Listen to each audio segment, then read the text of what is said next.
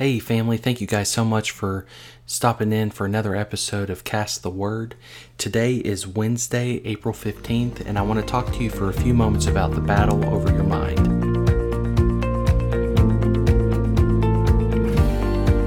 Friends, thank you guys so much again for joining another episode of Cast the Word.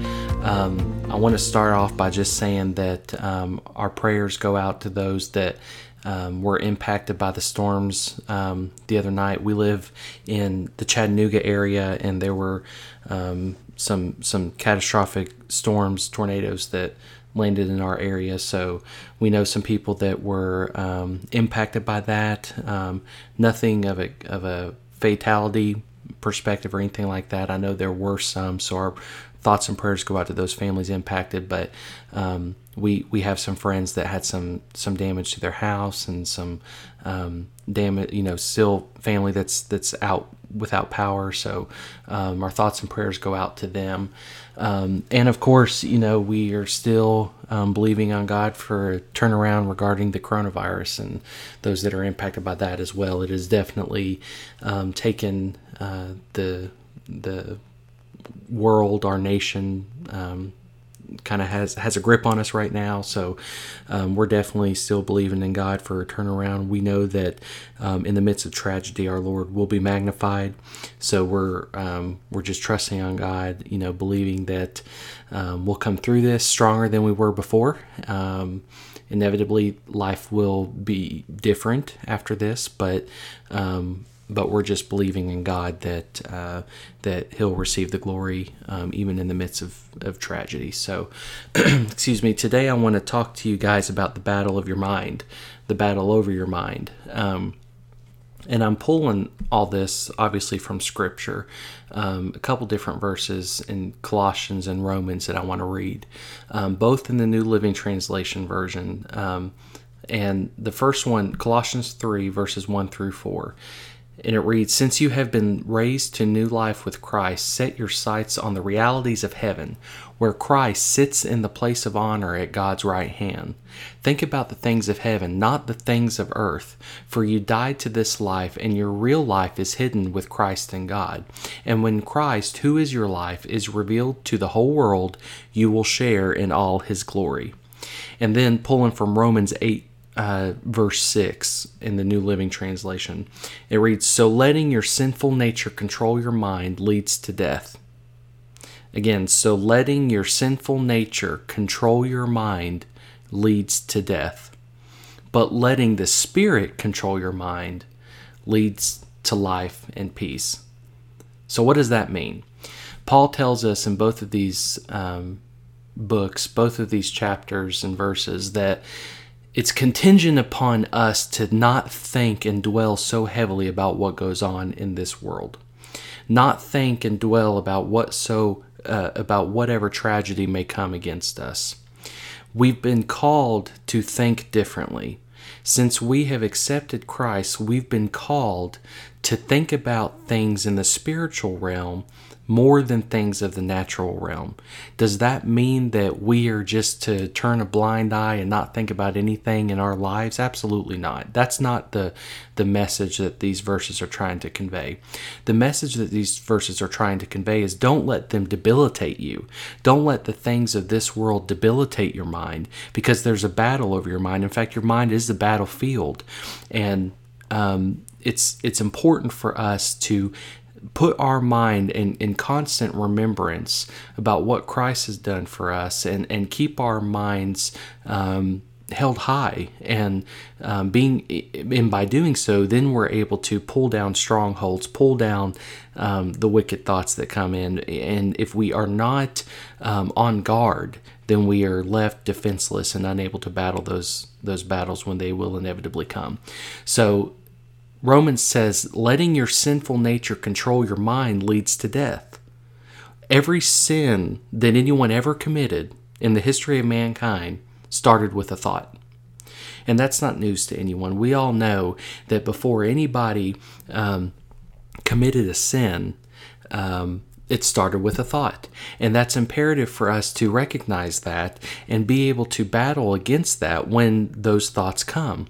And if we keep our mind on that behavior, if we keep our mind on that sinful nature, then it will lead us to death.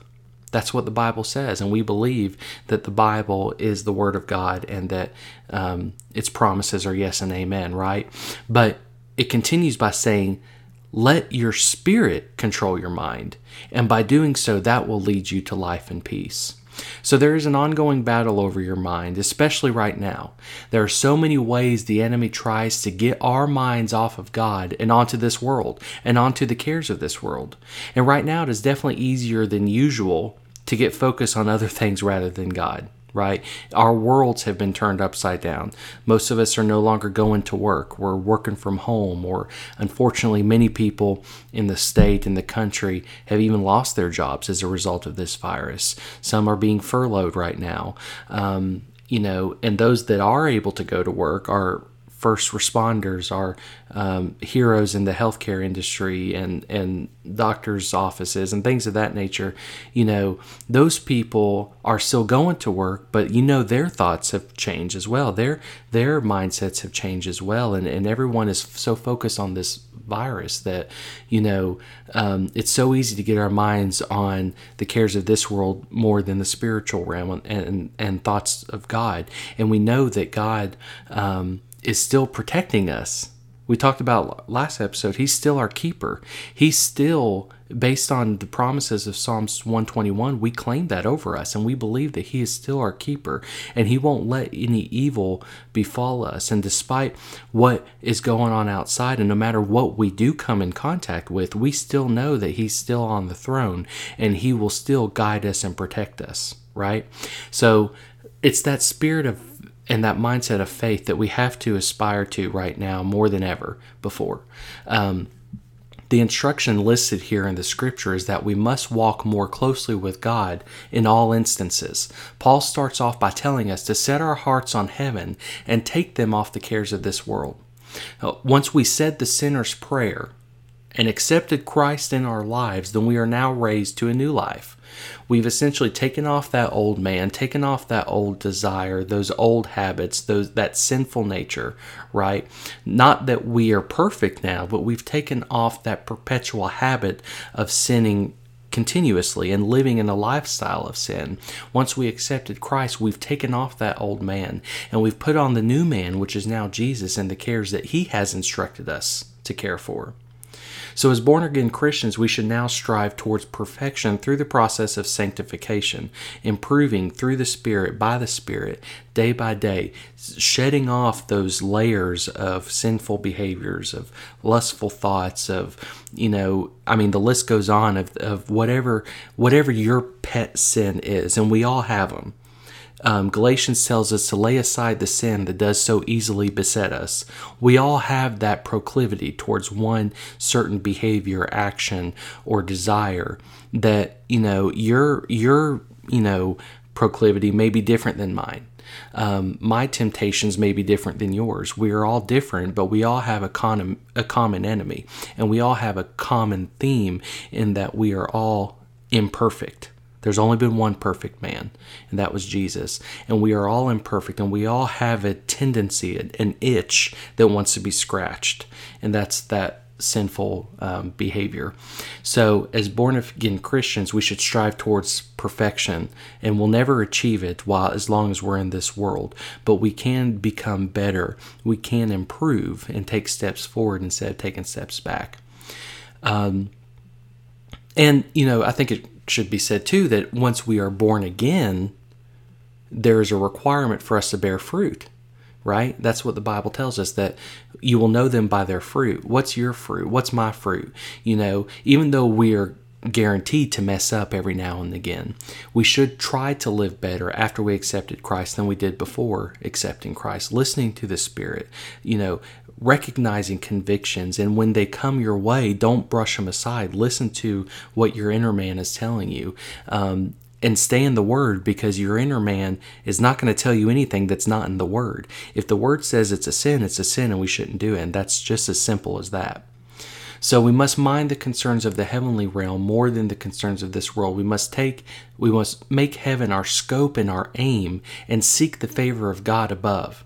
We have to keep our communion with God through faith, through hope, through love, through prayer, through reading His Word, and make it our constant care and business to secure our eternal reward through Jesus, not through works, because there's nothing we can do to achieve grace. There's nothing we can do in ourselves to achieve mercy. But our eternal reward is through Christ and what He accomplished on the cross.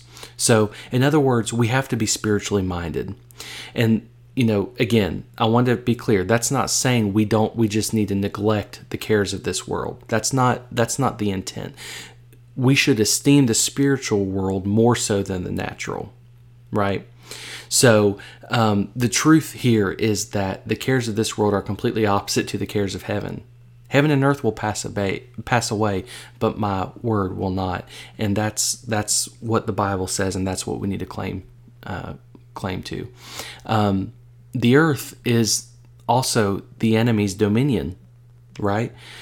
Um, the enemy um, goes to and fro seeking whom he may devour, you know, um, but the heavenly realm is God's. So in the spiritual realm, there is uh, there isn't absolutely an ongoing battle over your mind concerning the things you think and the actions you do. Because, like I said, every bad thing that anyone has ever done has always started with a thought. And if our minds are not checked, if our minds are not in the spiritual realm, then that wicked thought that we all have every now and again will have more of an impact on us if we're not thinking spiritual, if we're not living in the spirit, if we're not striving to to live spiritually and not carnally. If we don't have that defense up, then when those thoughts come, we will be less likely to battle them. And absolutely, we cannot do it at all by ourselves anyway.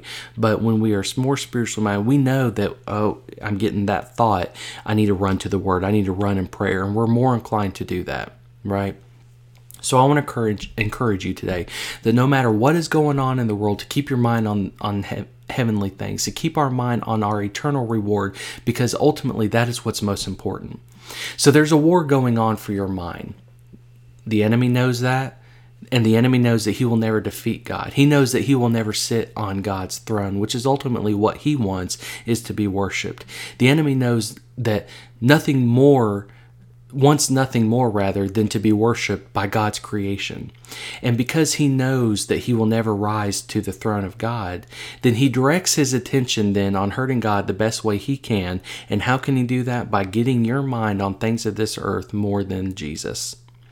And the enemy is fighting for your mind. He's fighting for your attention and your affection. He wants you to want earthly desires more than heavenly desires. He wants to tap into that lustful behavior that we all have. He wants your mind and he will relentlessly relentlessly attack your mind in an effort to get your mind off Christ. And you know what the enemy feeds you in your mind, remind yourself that it's a lie. John 8:44 He was a murderer from the beginning talking about the devil. He was a murderer from the beginning. He was he has always hated the truth because there is no truth in him.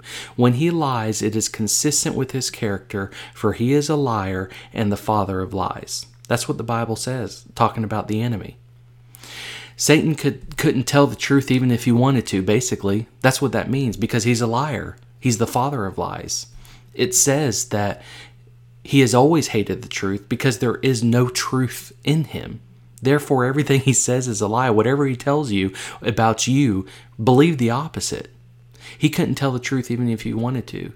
And because he's battling for control over your mind, he wants to get your mind off of God. So instead, he'll feed you lies in order to get you depressed, to get you anxious, to get you fearful, to get you thinking in the past instead of the future.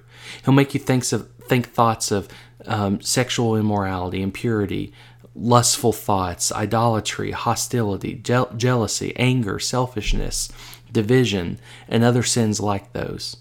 So I want to give you uh, just a few type of lies that the enemy may try to feed you to get control over your mind.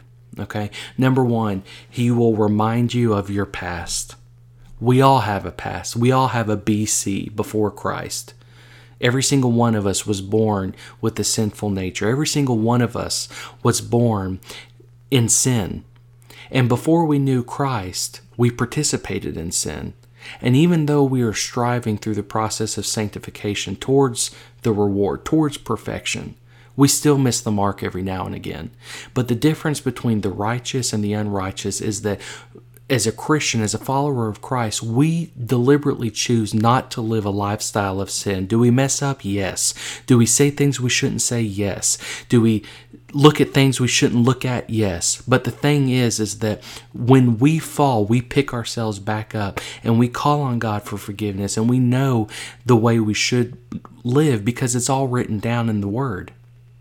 The Word is our answer, it's our resource of life, it's our Bible.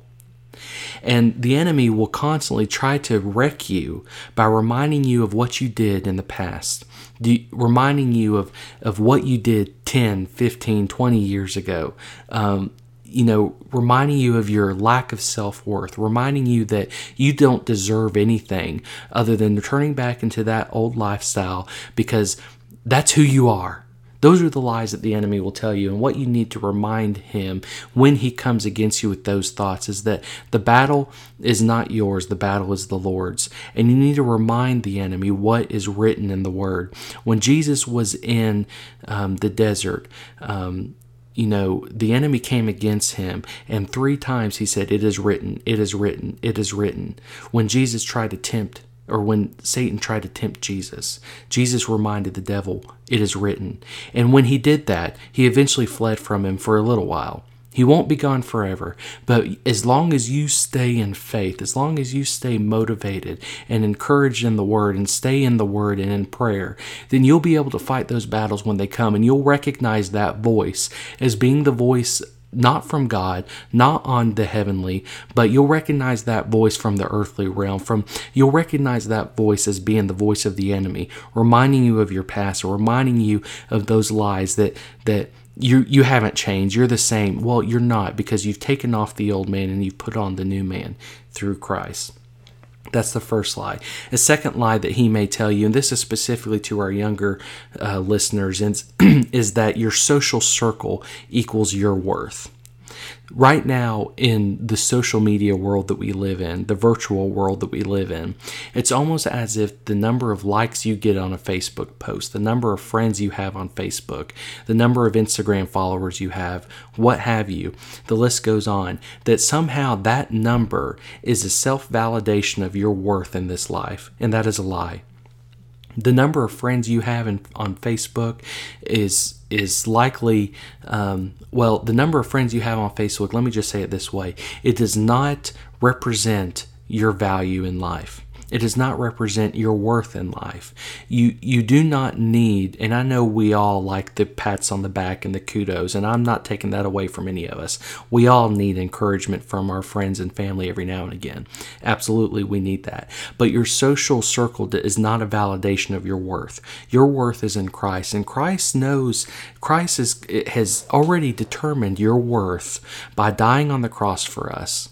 You were worthy enough for him to come down, step out of eternity into time, walk the, the, the man walk and die on the cross for our sins. That's how worthy you were for Christ to come down from heaven and to die on the cross for your sins. He did that because you're worth something. He did that because he knew that there's nothing in us that that could get us to spend eternity with him and that's what he wants. He it's not his will that any of us should perish. He wants to spend eternity with all of us.